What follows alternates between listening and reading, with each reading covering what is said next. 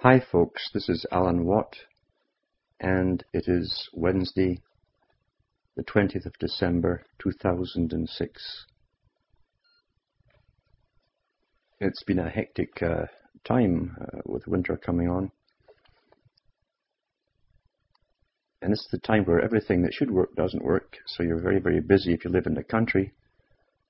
When you depend on things which you you must use machines and things today, the, the newer a machine, the less likely it's going to work for too long because things are just churned out today, mass-produced, uh, fancy designs, but but really they're not meant to last at all.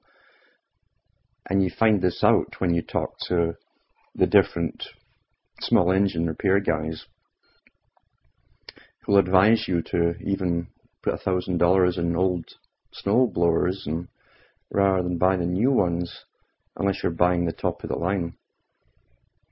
Because everything really is made to be disposable today. So much so that even the mechanics don't want to work on some of these new machines because they're so darn complicated to get into just to get to the part you're trying to fix. That's how things are. And on Sunday, last Sunday, had a blowout on a highway. No other vehicles on the road, tarmac road. And this is a turn up for the books because when the, the guy dismounted the tire to find out what had gone through, and it was towards the edge of the tire, so they don't really repair that. They can't repair that. There was a, a stainless steel, cheapo Chinese butter knife inside the tire. And how that got in there, I've no idea. Because the angle would have had to have been at, almost as though it was in a socket in the, the tarmac road, to hold it at that angle to penetrate the tire, the rear tire at that, um, is just astounding. It's millions and millions to one. So that's a turn up for the books. Tonight, since I'm talking about wonky things happening to wonky people with wonky brains, I'm going to talk about Kevin Warwick. That's W A R W I C K, the professor who's been promoted to the world to get us used to the idea of brain chip implants.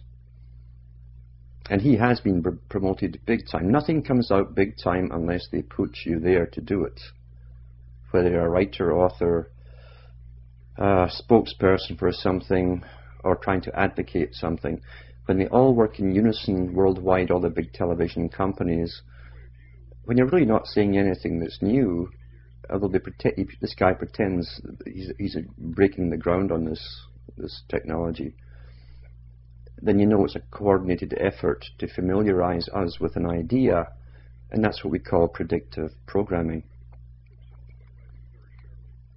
Going to read part of an interview he gave, and at the end of it, I'll, I'll tell you where to find this interview.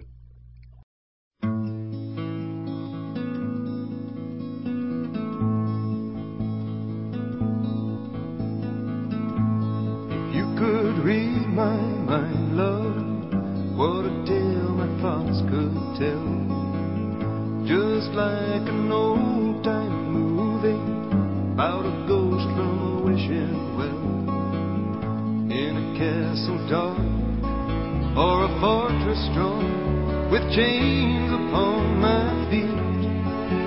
You know that ghost is me, and I will never be set free as long as I'm a ghost. You can't see.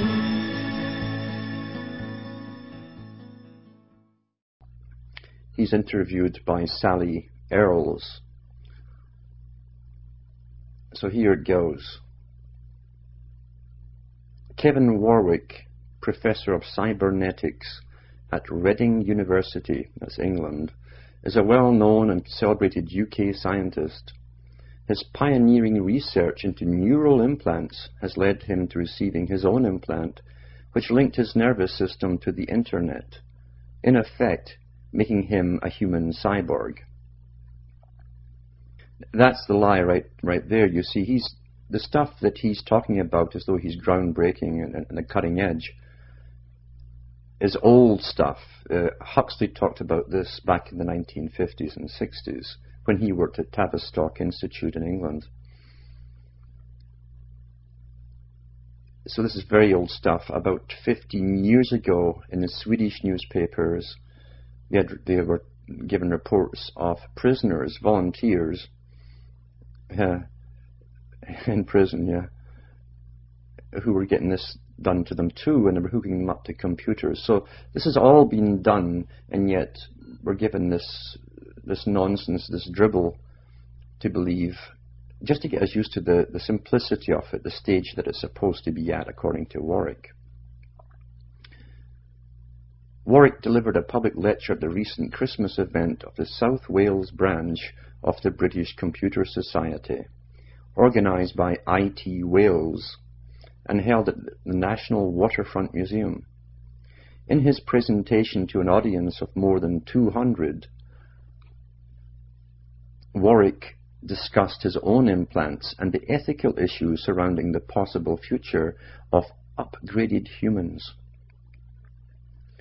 Upgraded humans, interesting term. Well, people don't realize they've been getting this term and, and, and others, similar terms, put into their heads for years through science fiction. And we find that in the Star Trek series, there was genetic enhancement, they called it. Um, then we had uh, seven of nine, very Kabbalistic name they gave her, who was part cyborg with implants in her, implanted right into her brain, because she was she used to be a member of the Borg that had come over to the to the other side.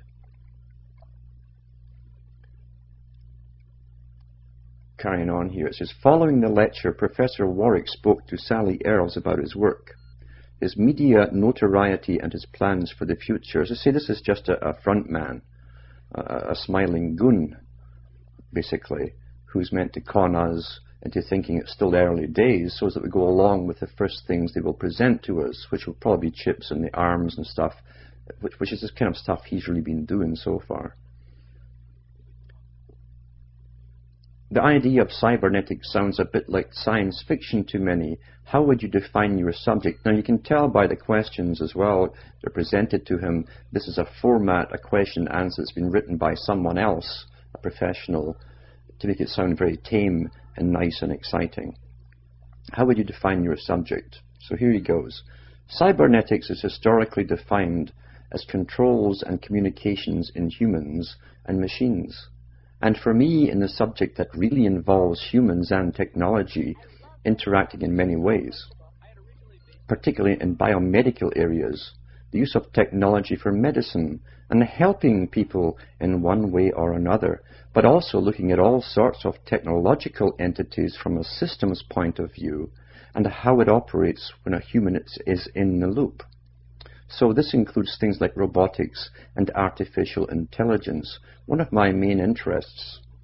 It would be for someone who isn't too intelligent, wouldn't it? And you can tell here again from what he's saying, this is all scripted. Uh, because they always use the front people, the cripples, the poor, the sick, um, to get their way. We have a, a, a massive industry going worldwide right now in body parts and fetal tissue from abortions and yada, yada, yada. And even in China, the reports that came out of there of prisoners being executed because they have the right DNA match for body parts that someone, some rich so-and-so was looking for. And that all started with some poor woman, a genuine person with a daughter or a son who needed a kidney or whatever. And that's how that whole industry got started. And that's how we went along with it because they always use this hook of, of to help people. And we can tell by the history of this world, the elite uh, have no other concern except for to help the poor souls at the bottom. To continue. It does overlap with science fiction. I think science fiction in this area particularly is looking to the future. This boy needs some artificial intelligence. To the world of intelligent machines and questioning how that compares with human intelligence and the world of cyborgs. Cybernetic organisms part human, part machine, which is tremendously exciting and something I'm keen to get involved with more and more. So it's very exciting. And it's also going to help people who are who are you know they're paralyzed, etc. In the lecture, you talked about the implant you had in 2002 for three months. Why did you feel it necessary to undergo such a procedure yourself? Now, this is quite funny to me. This is funny.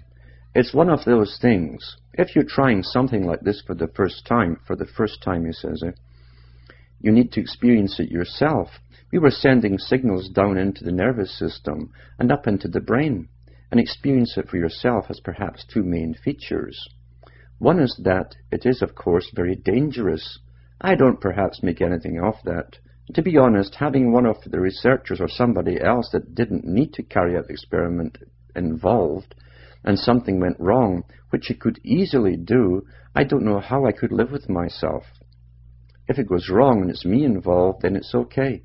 I made the choice. I wanted to do the research, and if something went wrong, so be it. This man wants he he wants a medal as well, and honours maybe a knighthood thrown in there, and, and eventually maybe a Nobel Prize. Eh? He's a brave character. And all we have is his word he's even got one in the first place. We found that scam with the Jacobson family a few years ago who claimed they'd all had it. And then it, we found out too they all had shares in a company that was trying to flog the chip and didn't have chips at all. So he continues, that's one aspect, but also looking at extrasensory input. This is for the New Agers, for example or communicating in a new way, actually experiencing it for yourself, myself and understanding what it feels like is tremendously exciting, and I actually get to benefit from it. You talk about the danger aspect of such an experiment. I'm sure you know that a lot of people would consider you to be a little bit nuts, but perhaps many are not aware of the inherent danger that goes with a lot of groundbreaking research. So here's the hero going to talk again. Yes, this is a little bit Jekyll and Hyde, from a scientific point of view, you don't know how it's going to work out. Ha ha, it's been done a thousand, thousand times before in, in experiments, as I say, from Tavistock onwards, not just in England, but uh, across the planet. If Dr. Jekyll had succeeded, it would have been a completely different story. I've been lucky so far with the experiments we have done. I've come out of them okay. But the next one may not be so lucky. You have to take that risk. And some people may ridicule what you're doing. If you get it wrong, they think you're an idiot. And if you get it right, they seem to disregard it. But so be it. I'm not really bothered about that. I'm really interested in doing the work. That's what gets me excited. Yep, he's going for a knighthood too, definitely, definitely. Maybe two, three medals, a knighthood, and a Nobel Prize. When you had the implant, your wife also went a similar procedure temporarily, and you and she communicated nervous system to nervous system. Can you explain what happened and how it felt? I guess one of the things that I'd always been excited by all my life were the first experiments were conducted by Sam Morse with the telegraph system, and then with Alexander Graham Bell actually coming up with the telephone system and making that step forward. So to be in the position later on to do something not only similar, but in some regards you could consider it as surpassing that was a fantastic opportunity. We had my implant which linked my nervous system electrically directly with the computer and then onto the internet. And my wife Irena, who also had electrodes pushed into her nervous system to link her nervous system to the computer and the internet, and we essentially linked our nervous systems together directly, electrically. We had an electrical circuit which linked us directly so that when she moved her hand, the neural signals from her brain went from her nervous system and appeared on my nervous system and therefore up to my brain. So I guess you could say she's got her hands into everything. I, I love the colorful clothes you wear and the way the sunlight plays upon her head.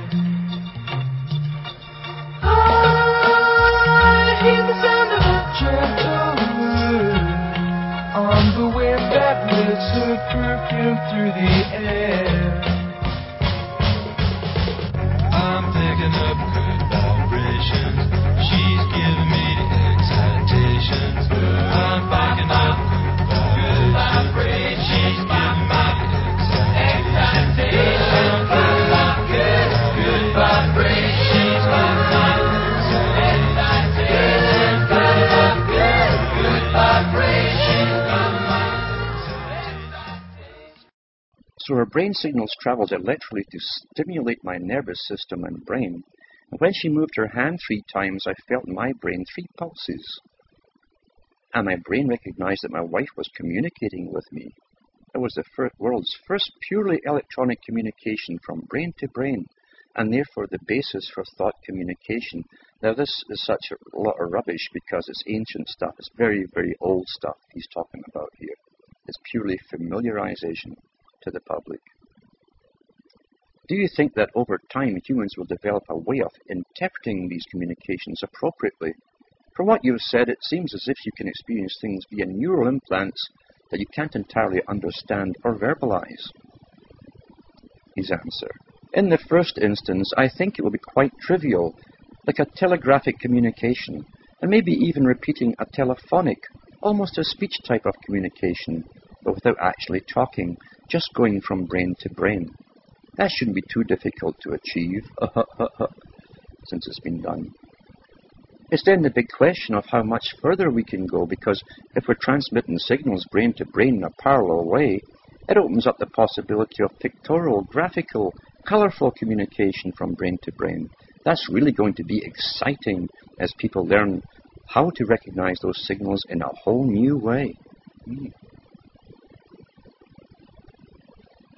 It's very difficult to know exactly where it's going to go.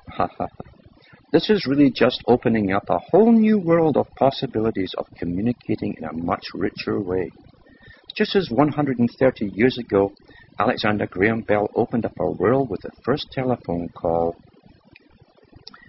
I doubt he could have imagined that it would have led to television. Even, mind you, if you read Alexander Graham Bell's history, high mason, very high mason that he was, his father was already doing uh, voice to skull communications on people.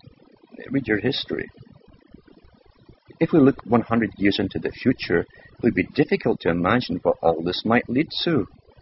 I don't think so. One possible future that you touched on in the BCS lecture is the upgrading of humans to the point that we end up with cyborgs being the norm and remaining humans as some sort of, well, subspecies. Do you think this is likely, and what sort of timescale do you think we're looking at? You can tell these are posed questions and scripted answers. It's all been done. I think it's a distinct possibility. This is an exciting technology. Ooh, that will stretch humankind. I don't think it will make the poor poorer. I like the think part. But it certainly will give those that can afford it intellectual abilities way beyond what they have. There's your snob appeal again. I also think that it may not only stretch society, but it may break into two groups. It could happen very quickly. And you'll find this sort of stuff in the, the movie, uh, even to do with genetic, or genetic enhancement. You'll find it in Gattaca, G A T T I C A, Gattaca. Very worth reading or, or watching. Good movie. We're looking at the first thought communication experiments within a decade. Another lie. So within 10 years it will have been conducted. If not by me, it will have been done by others. It's going to happen. Within 20 years, I would think that this could start to become a commercial reality. So you can go and have a little thing injected into your head. Well, there you are, just a little thing injected into your head. Hmm. And communicate with other people just by thinking. That will be tremendously powerful, snob appeal. But those that don't have it really will start to be left behind. There's your marketing strategy that all the big scripters use. You'll be left behind. If your child doesn't get a computer, you'll be left behind. That's what they said when they were uniting uh, Europe. Well, if you don't join, you'll be left behind. Straight off marketing strategy. I would have thought that this two-tier society could be with us certainly by 2050. In a way, I don't really see a problem with it. If people want to upgrade, why not? Let's have more senses and a new way of communicating. If people don't want to do it, then it's their choice. Back to the reporter. If this happens, I guess a lot, a lot will come down to the commercialization of these technologies and how responsibly they are sold and used. Answer. I think it does present enormous commercial opportunity. And of course, you have ethical questions. Should or shouldn't you do this? The commercial opportunities have ethical questions in themselves, as they bring in profit not only for the companies involved, but also with countries. Soap's a UK company that launches a thought communication device that takes off. They will make enormous sums of money. This is to get all the sharks in, which will be good for the country, which is what we, we hope would happen. Ethical questions change from whether this is a good thing or not to the fact it will affect humans in a very big way. Well, there's your child speak for the children he's talking to, which is supposed to be us, you see. That was the ethic debate. Staying with ethical concerns, in the lecture you demonstrated very powerfully that people are currently benefiting from implants in a therapeutic sense. Could you explain the research in this area and thera- how therapeutic implants evolve over time? At the moment, there's an implant that can be pushed right into the middle of the brain, in the subthalamic nucleus in one potential area, and it provides a stimulation that counteracts the tremor effects of Parkinson's disease to the extent that many patients can lead a normal life, yeah, about half a dozen. And so they leave the implant switched on all the time. The number of people benefiting from that is now increasing. It was used to be five. Surgeons are getting very good in deciding which people can benefit from it the exact frequency of stimulation, and the positioning of it. There is now research into the long term effects of this therapy. There is also research into neural implants and epilepsy, which is looking extremely positive, and there are all sorts of possibilities for applications of this sort of implant. It could help people with other types of dystonia or multiple sclerosis. There is a whole range of diseases and problems that could be tackled in one way or another. When you look at implants, it opens up the area of paralysis, whether through an illness or as a result of an accident, and they have lesions in their nervous system. I think we're going to see in the very near future the possibility of bridging over the lesions and at least restoring some of the original function, and at the same time allowing the person who was paralyzed to control their environment to a certain extent, to switch on lights or drive their car just by thinking we're going to see these types of technology coming into play. There's your, there's your helping the people part, you see. Our history shows this works very well. The nature of your research has led you to quite a high profile in the media, and your work is often discussed on sites like the Register, but they don't seem to take you particularly seriously. How do you feel about this, and what's the knock on effect on your work? Well, the work doesn't seem to have a high profile, which I guess is understandable. I think that anybody commenting on a regular basis on what I do must have an interest in it. At least every month there's a comment about me in the register, and I think that if they didn't think there was any value whatsoever in what I do, there wouldn't be any comments at all. He's partly right there. If he wasn't pushed there to be blurbed all over the world on various top shows, the biggest shows in every country, then we wouldn't know of him. He's there because they want us to know of him with his, his, his PlayStation stuff he's talking about here, his tiddlywink stuff. Because it, this is stuff is obsolete, what he's actually saying here. And we know what the real chip's about. It's not about helping anybody, it's about total control. Now he continues, It's understandable. I'm doing some radical experiments, and some people may think they are a little bit strange. So it's good that sites like the Register, I like this register thing, isn't that a bit suspicious in itself? The Register? Have you been done yet? Get on the register. The register question what I'm doing and whether it's right. It's another way of looking at it. that I think is probably a very good thing, and I applaud it.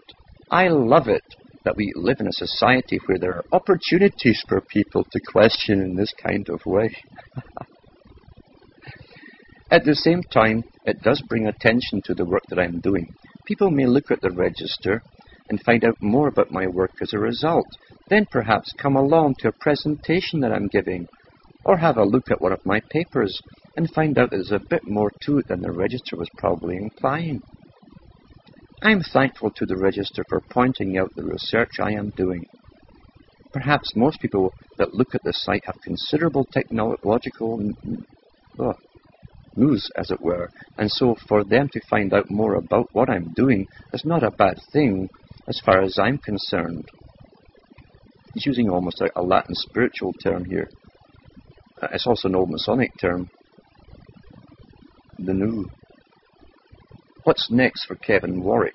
I'm involved in a whole range of projects at the moment. One of them that is now ongoing is culturing neural networks. That is actually growing artificial brains from biological tissue. And we're working on that to control a little robot. So rather than have a robot controlled by a computer brain, the robot will be controlled by a biological brain. That to me is tremendously exciting.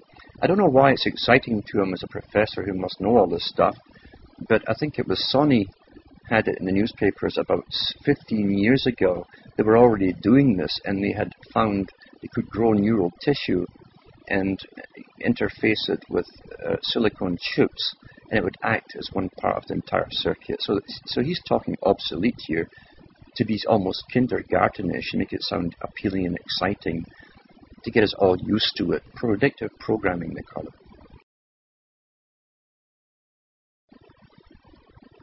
In the implant world, we're working with surgeons on an improved implant for Parkinson's disease that can predict the tremors before they occur and then counteract them before they actually happen. So it's not stimulating all the time and hence not using up power constantly. It's just monitoring and then stimulates when appropriate, so it has to be able to predict what the human brain is doing. For my own implant, I see that as being about seven or eight years away. I do believe firmly that we can carry out a first experiment in thought communication, the first experiment even after DARPA's done it, involving brain-to-brain communication. I'll, it will require a brain implant, and I'm certainly on for it. And I'm really excited and looking forward to it. I really want to experience signals from somebody else's brain appearing in my brain. I want to get there first. So what's above the Nobel Prize, I wonder? Two medals and a knighthood and a Nobel Prize. What else can we throw in here? Because what an amazing piece, an amazing piece of propaganda this truly is. Uh, and now that was published on Wednesday, uh, December the 13th. It was published in IT Wales interview by Sally Earls. And that's at www.itwales, one word, I-T-W-A-L-E-S dot com. Fascinating rubbish. All old stuff. Very old stuff and using the, the, the, traditional tools to help the, the sick, is to help this and so on, and then to make it all exciting to the youth because it's the youth who are going to be the big targets. Uh, this was all discussed in many scientific papers, even when they were pushing for the virtual reality. The virtual reality wasn't going to end with a helmet uh, giving you visions inside your head. It was to lead to a chip implant, which would give you you could be in a movie, in other words. For those who want a little bit on that of predictive programming, watch the movie called The Lawnmower Man and the follow up to it. But the first one had all of that in it. This is predictive programming. That's why when these things come along, we think it's all quite natural. Now, in a Pollyanna world, as I say, this guy pretends that we're living in, everything's above board, and we're all part of the system and we have a say in things and we're all making our own decisions. Power never comes into this. The, the power of, of a, mi- a minority running the planet, as it always has, by the way, always has. And the powerful do rule always, and they have always sought ways of more and more control. This is to be the ultimate form of control prior, a step by step, mind you, but prior to making completely rebuilding people themselves for specific tasks. That's what this is all about. But I get so sick of the propaganda of these characters who are shoved out into society. Um, and since we're trained, you see, only to listen to professors and doctors and all the rest of it, the experts, it stops us from thinking for ourselves. We're trained that way. Now, a tramp from the street could be warning you about this for, for, for his whole life, and you would ignore him, and that is true. So you've been trained to listen to these characters when they come on with all their exciting chatter, like chipmunks, about how exciting it's all going to be. And wonderful, but nowhere does it mention the power it would give not only a group, a dominant minority over everyone else, but the power it could give to one single individual who's in charge of it all. That should be terrifying. At the moment, we live in a world of complete surveillance. Most of this has been going on long before 9 11 came along in 2001. The public are always kept in the dark. There were writers as far back as the 1950s exposing the, the methods in which police had complete documentation on personality profiles and the events in each person's life in the complete the entire Western world, even down to your, your local village. They, were making up all the personality profiles, and most of it came from gossip. They were actually writing down gossip on who's doing what and so on. And of course, the Eastern Star is involved because the old ladies of the Eastern Star uh, will also meet with the Grand Master of the local lodge and they pass on all this data and then it goes to the police. Our telephone calls have been getting monitored uh, probably since the days of Bell's first telephone being given to the public. They've always used this for a method of data collecting because we have never lived in an open society where we are part of the decision making process. We have never ever had that. Just, it has never existed. All we have is a propaganda to convince us that it exists and always has existed. And that's all it is, is propaganda. Most people today don't even handle cash anymore. They use cards for everything. Everything's tracked. They know it, they don't care. And the reason that democracy was chosen was because in democracies you can bring totalitarian schemes to fruition in the absolute confidence that at least 75%, it used to be 75%, I think it's closer to 90 now, of the population will go along with whatever it is because they don't want to get into trouble. And knowing that, they can then alter the laws and say, well, we've made it voluntary up until now, but now the system's adapted to most folk using this particular thing, so you will have to adapt as well. And if cash disappears, everything's monitored because you can count on at least 75% to go along. The mob, because the mob get their ideas from the main media, they cannot think for themselves. They don't have the ability to reason for themselves. And that's not a slur by me. That's a statement of fact by study of massive think tanks, not only in the last couple of hundred years, but probably for a thousand years or more, and put out by people like Zbigniew Brzezinski, who was quite blatant about that. Most people have lost the ability to reason for themselves. They really think the media is there to do their thinking for them and to tell them what's important to them. They believe that truly. So in a democracy, you can count on the majority to force the minority to go along. People don't even know that at one time car licensing for your, for your driving license was voluntary. And then the insurance policies for it was voluntary as well. Today, there's hardly a store you can go into without them demanding to know your name and address and everything else about you, even if you're paying in cash. And nobody, most folk don't care because they belong to the majority. And for those who easily, and it's, it's very easy to get angry at, the high manipulators who coolly and calmly give orders to think tanks to work on certain problems, societal problems, and using the big marketing companies and marketing strategies to, to, to basically market the idea into our heads. It's easy to get angry with them,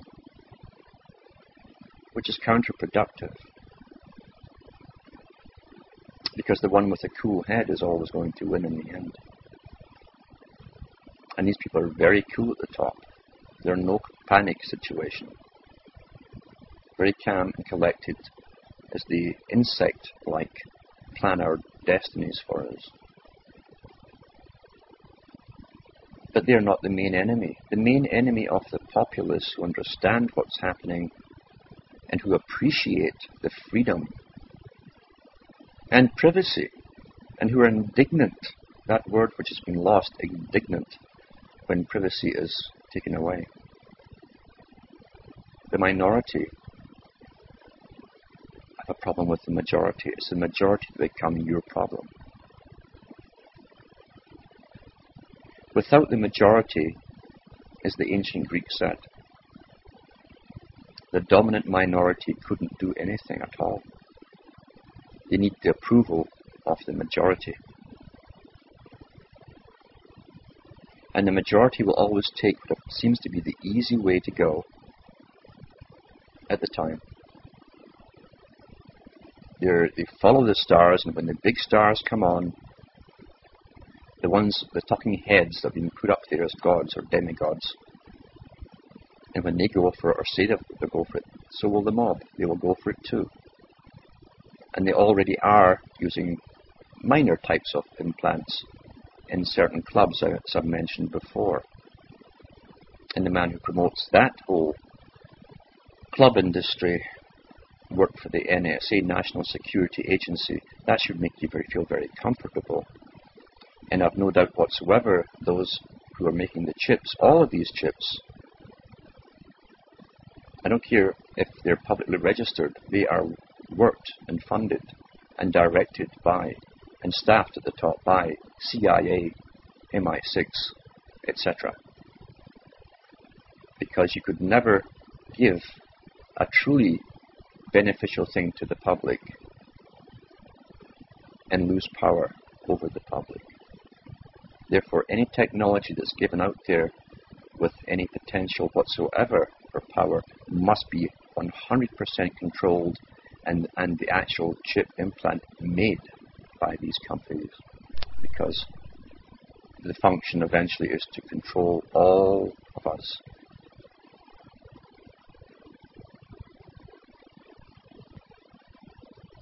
It is interesting to, to study this kind of propaganda and use your memory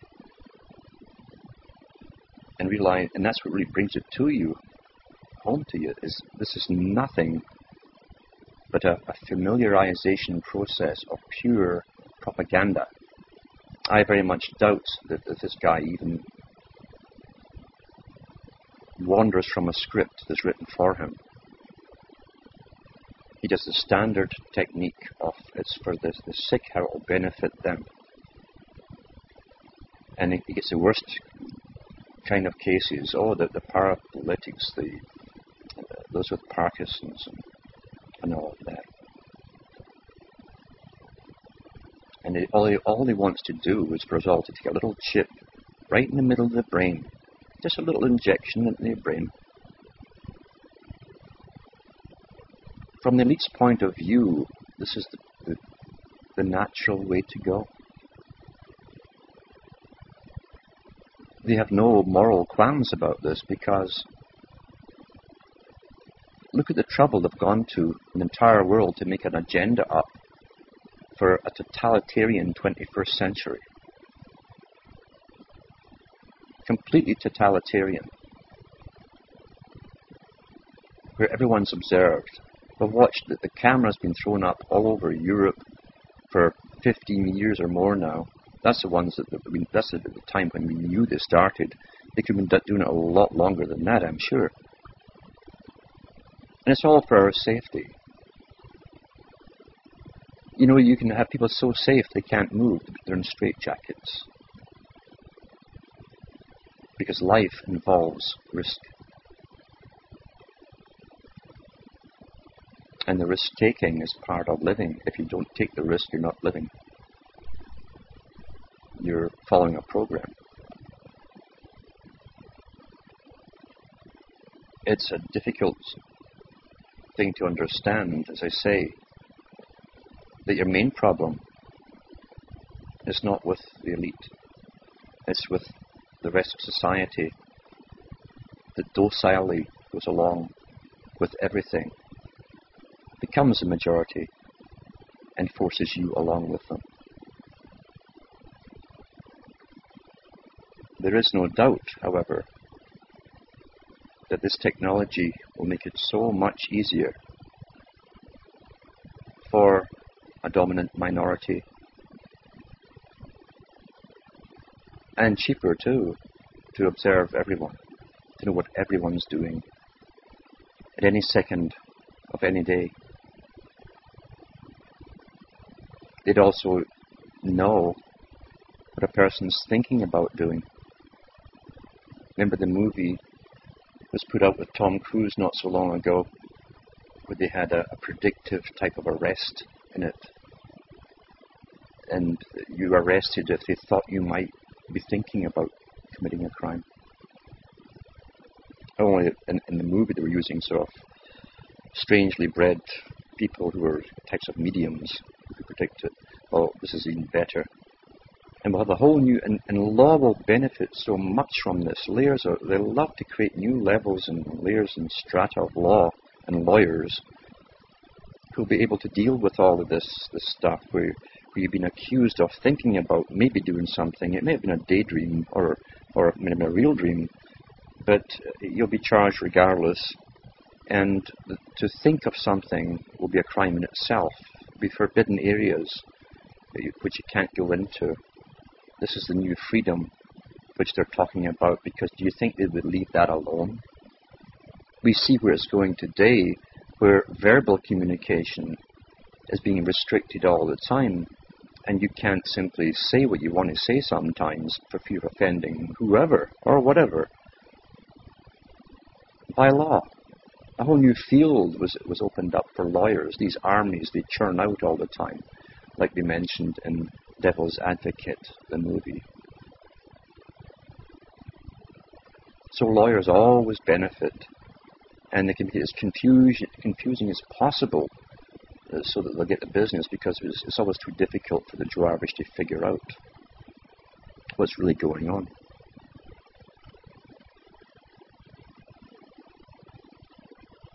The, the kind of talks we could give on what's happening today to be of quick effect would have to have been given, widely given out in the 1950s to the children being born then. It's always a bit late after the event when they've been starting something, a project towards a specific goal. We have to be in on it from the beginning to head it off at the pass most of what we're told is, is after the, the event, after the horse has bolted, which makes it very difficult to alter. The, such as the technology, the technology is there, it is already perfected. As this character tries to uh, win his medals for getting a chip put in his arm or wherever, uh, there's, it's in the newspapers recently that bureaucrats and civil servants in Mexico had to have implants put in so they, they can open doors and get through into certain departments. The reason this professor is brought out is to make it sound so appealing and we should all have one. Doesn't even mention the abuse it could have so, so easily by a small group of fanatics, even in a real world, never mind the dominant minority who've always been fanatical in this real world. The ethics aren't even discussed. The abuses are not discussed. The lack of privacy. And there's nothing more private than your thoughts. That wasn't discussed. It's supposed to be exciting. And remember that meeting I talked and read some from, from the Loyola meeting, where the world's uh, scientists all met to discuss the implantation of the brain chip as a past event, as it's all ready to go before Mr. Warwick uh, popped up as a front man, a publicist. And he said at that meeting that the only problem they have to do now is convince the public to accept it. And that regional computers were set up already to control the populations.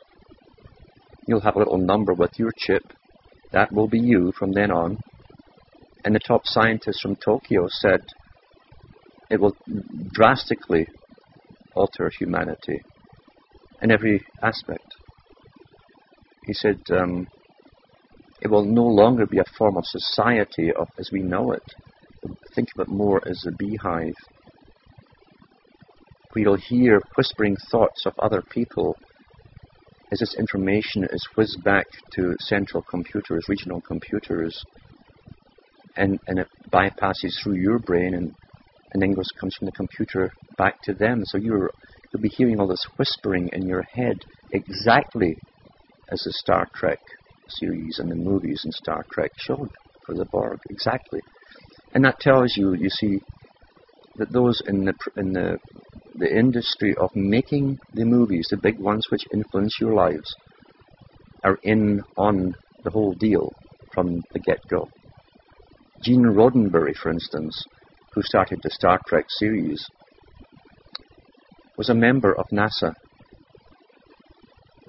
He was in in all their big meetings to do with this because they discussed at NASA where they wanted society to be led. And how do you lead society? You do by predictive programming. Make up a story, add technologies, show them uh, one area how this technology can be used so it doesn't seem so bad, it seems good and make it sound exciting in a drama form. And that's how our thoughts are shaped. Our opinions are shaped that way. And when they bring out the real thing in society, we think, well, I guess that's quite a natural way to go. Was it really? Huh? Was it really? How many other directions could it have gone? Everything must be made to appear so natural to us so that we don't question anything. And you know that your neighbor and most people, when think this comes out, probably in a lower version, probably a body implant initially, like the ones they're giving to the to the nightclubs in different countries in Europe, so that they don't have to use cash or a card or anything else to gain access or or to buy their, their booze. It's deducted from the, the credit on their chip. There'll probably be something like that to make more, to familiarize us. You must familiarize the herd in a step by step process towards your ultimate goal. That's the technique that's used on animals, even wild ones. The deer generally will run off when they see humanity approaching.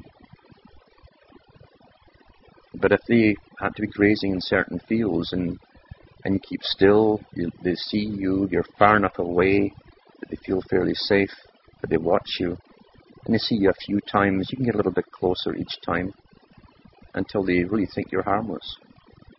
That's the same technique that's being used on humanity with this technology. And people adapt, like the ancient Greeks said, that there's nothing on the planet more adaptable than mankind. We adapt so fast and quickly to anything that's new and given to us. Those who don't adapt so quickly, well, you can simply wait them out, that they'll die off. The upcoming generation won't know. They'll think anything that exists when they're born must be natural because it simply exists, and you're not there to tell them otherwise.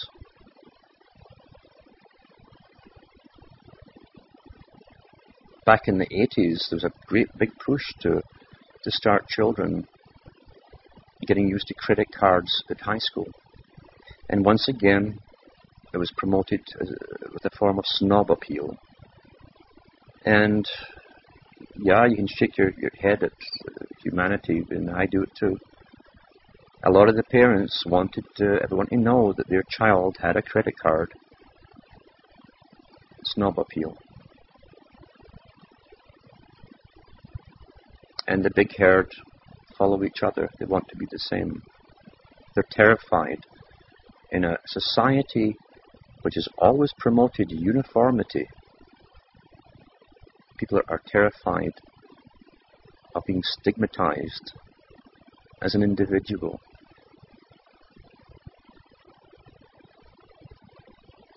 It's the same mentality that they found out thousands of years ago that children would, would, would use. Children are not happy with each other when they're playing. You sit and watch them, and you'll see the cruelty in very young children. Tremendous cruelty to each other. And when the fashion industry, which is always involved in marketing to the young, they know they go through this phase of wanting to belong, and they make they bring out the fashions. Any girl or boy who doesn't wear the appropriate fashions, and now it's brand names. At one time, they'd pay you to wear a billboard during the Great Depression and walk up and down the street advertising a company with its logo. The average person today thinks is quite natural. Not only natural, they want to wear the logos for free. They'll buy the thing and, and, and promote it by advertising it, by wearing it. Snob appeal. It's, it's amazing. The children, I've seen them at school turn on people who couldn't afford to keep up. And they were vicious to them. That's the reality of humanity. And it's always the mob. The ones who are vicious and the mob that gathers to watch. They, they get drawn to excitement or, or, or possible fights. They, they, they love it.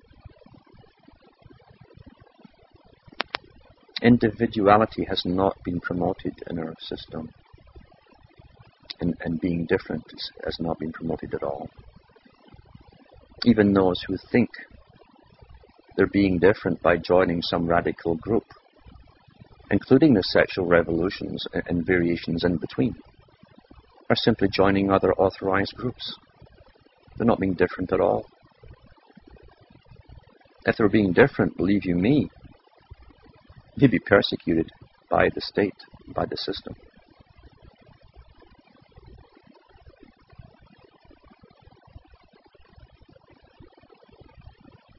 You know, Hegel takes a lot of flack, and wrongly too, for, for, for his observations. And yet he's so right in so many things. To do with the opposites, because again, it's an ancient religion. He was in on the religion. That if you truly want to stop something, you can become the tyrant yourself.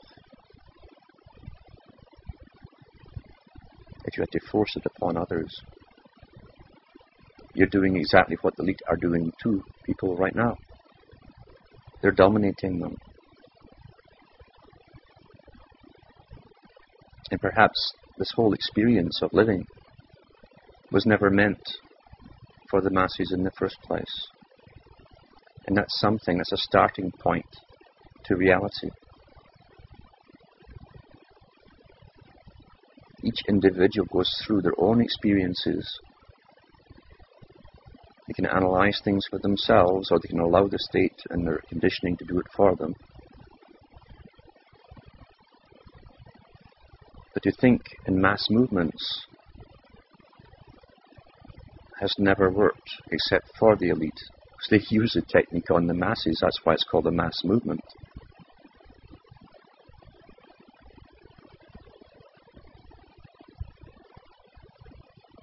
Once in a blue moon, a very, very few are persecuted heavily by the system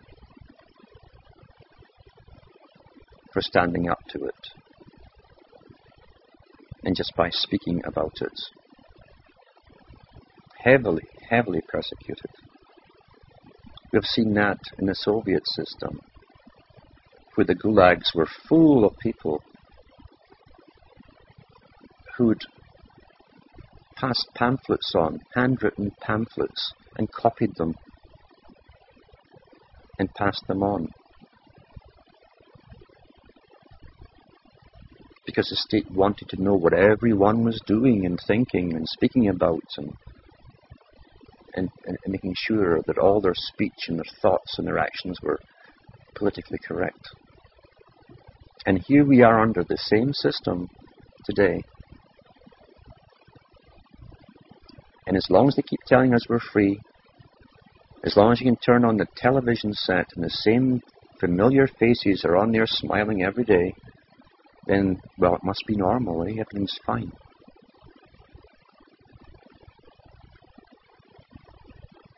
You know, you can't get a flat tire fixed today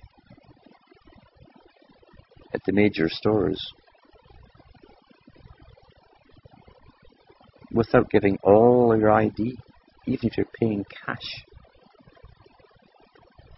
They want to know your name, your address, your telephone number, make model of vehicle, yada yada yada yada yada. And people hand over this info all the time and never ask the question, why do they need this? When you're doing something which is a lawful transaction, you're paying for something to get fixed to a company that does it. Now the government's involved.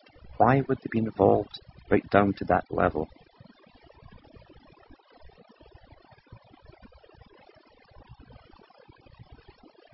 Don't ever count on the bulkhead populace standing up for the same thing at the same time. What you can count on is that if some movement was authorized from the top, the populace would all join it tomorrow. But if it's not promoted from the top down, forget it, it's not going to happen. And it's always been this way in all ages.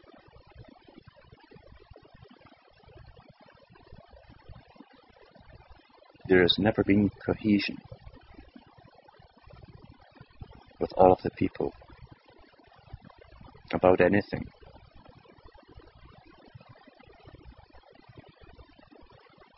Grouch, complain, but they would never do anything about it. That's the majority of the public. If their basic needs are being met, if they're warm and fed and watered and having a few other necessities of humanity thrown in, they really don't care what's coming down the pike because they believe, like domesticated animals, that they are being well taken care of and well managed by people they have never seen, by names they have never heard of before at the top, by think tanks and bureaucracies, and on and on it goes.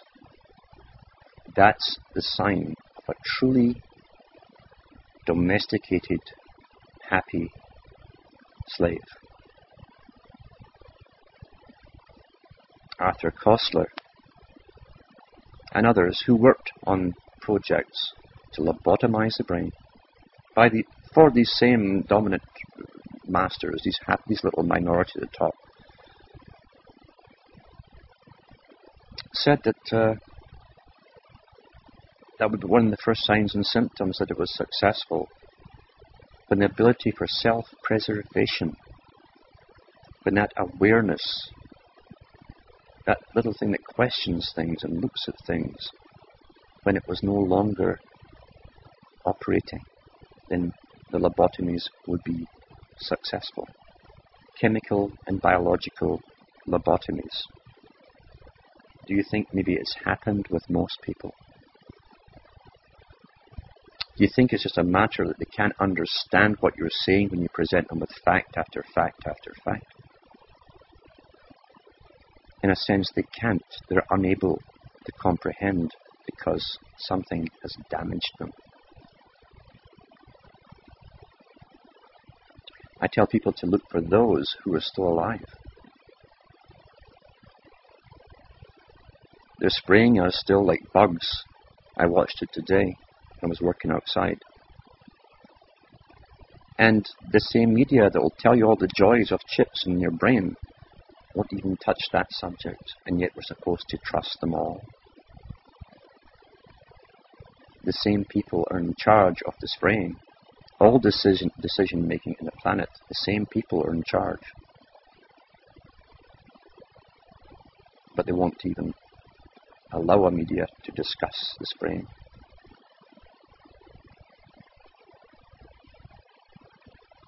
And yet we're supposed to believe that the prunes that they send out as frontmen, like this, this professor with his obsolete information, this happy, exciting news he's giving us all, which is antique. We're supposed to believe that um, it's going to be a wonderful, rosy future. Do you realize how long it's been in the making for a minority to plan to take over completely the minds of every single person on the planet without the need of religions, coercion, fear, and so on. And yet they're hoping, and they're they're pretty well on with this. They don't just make wild guesses, but they're hoping they will all just want it quietly, excitedly, And unfortunately, for a lot of people, that will happen. They will. And you couldn't stop them if you tried. So rather than waste your time with the dead, you must only put out information to those who are alive. Everything has a purpose, and being conscious certainly does have a purpose all of this will manifest itself at the right time.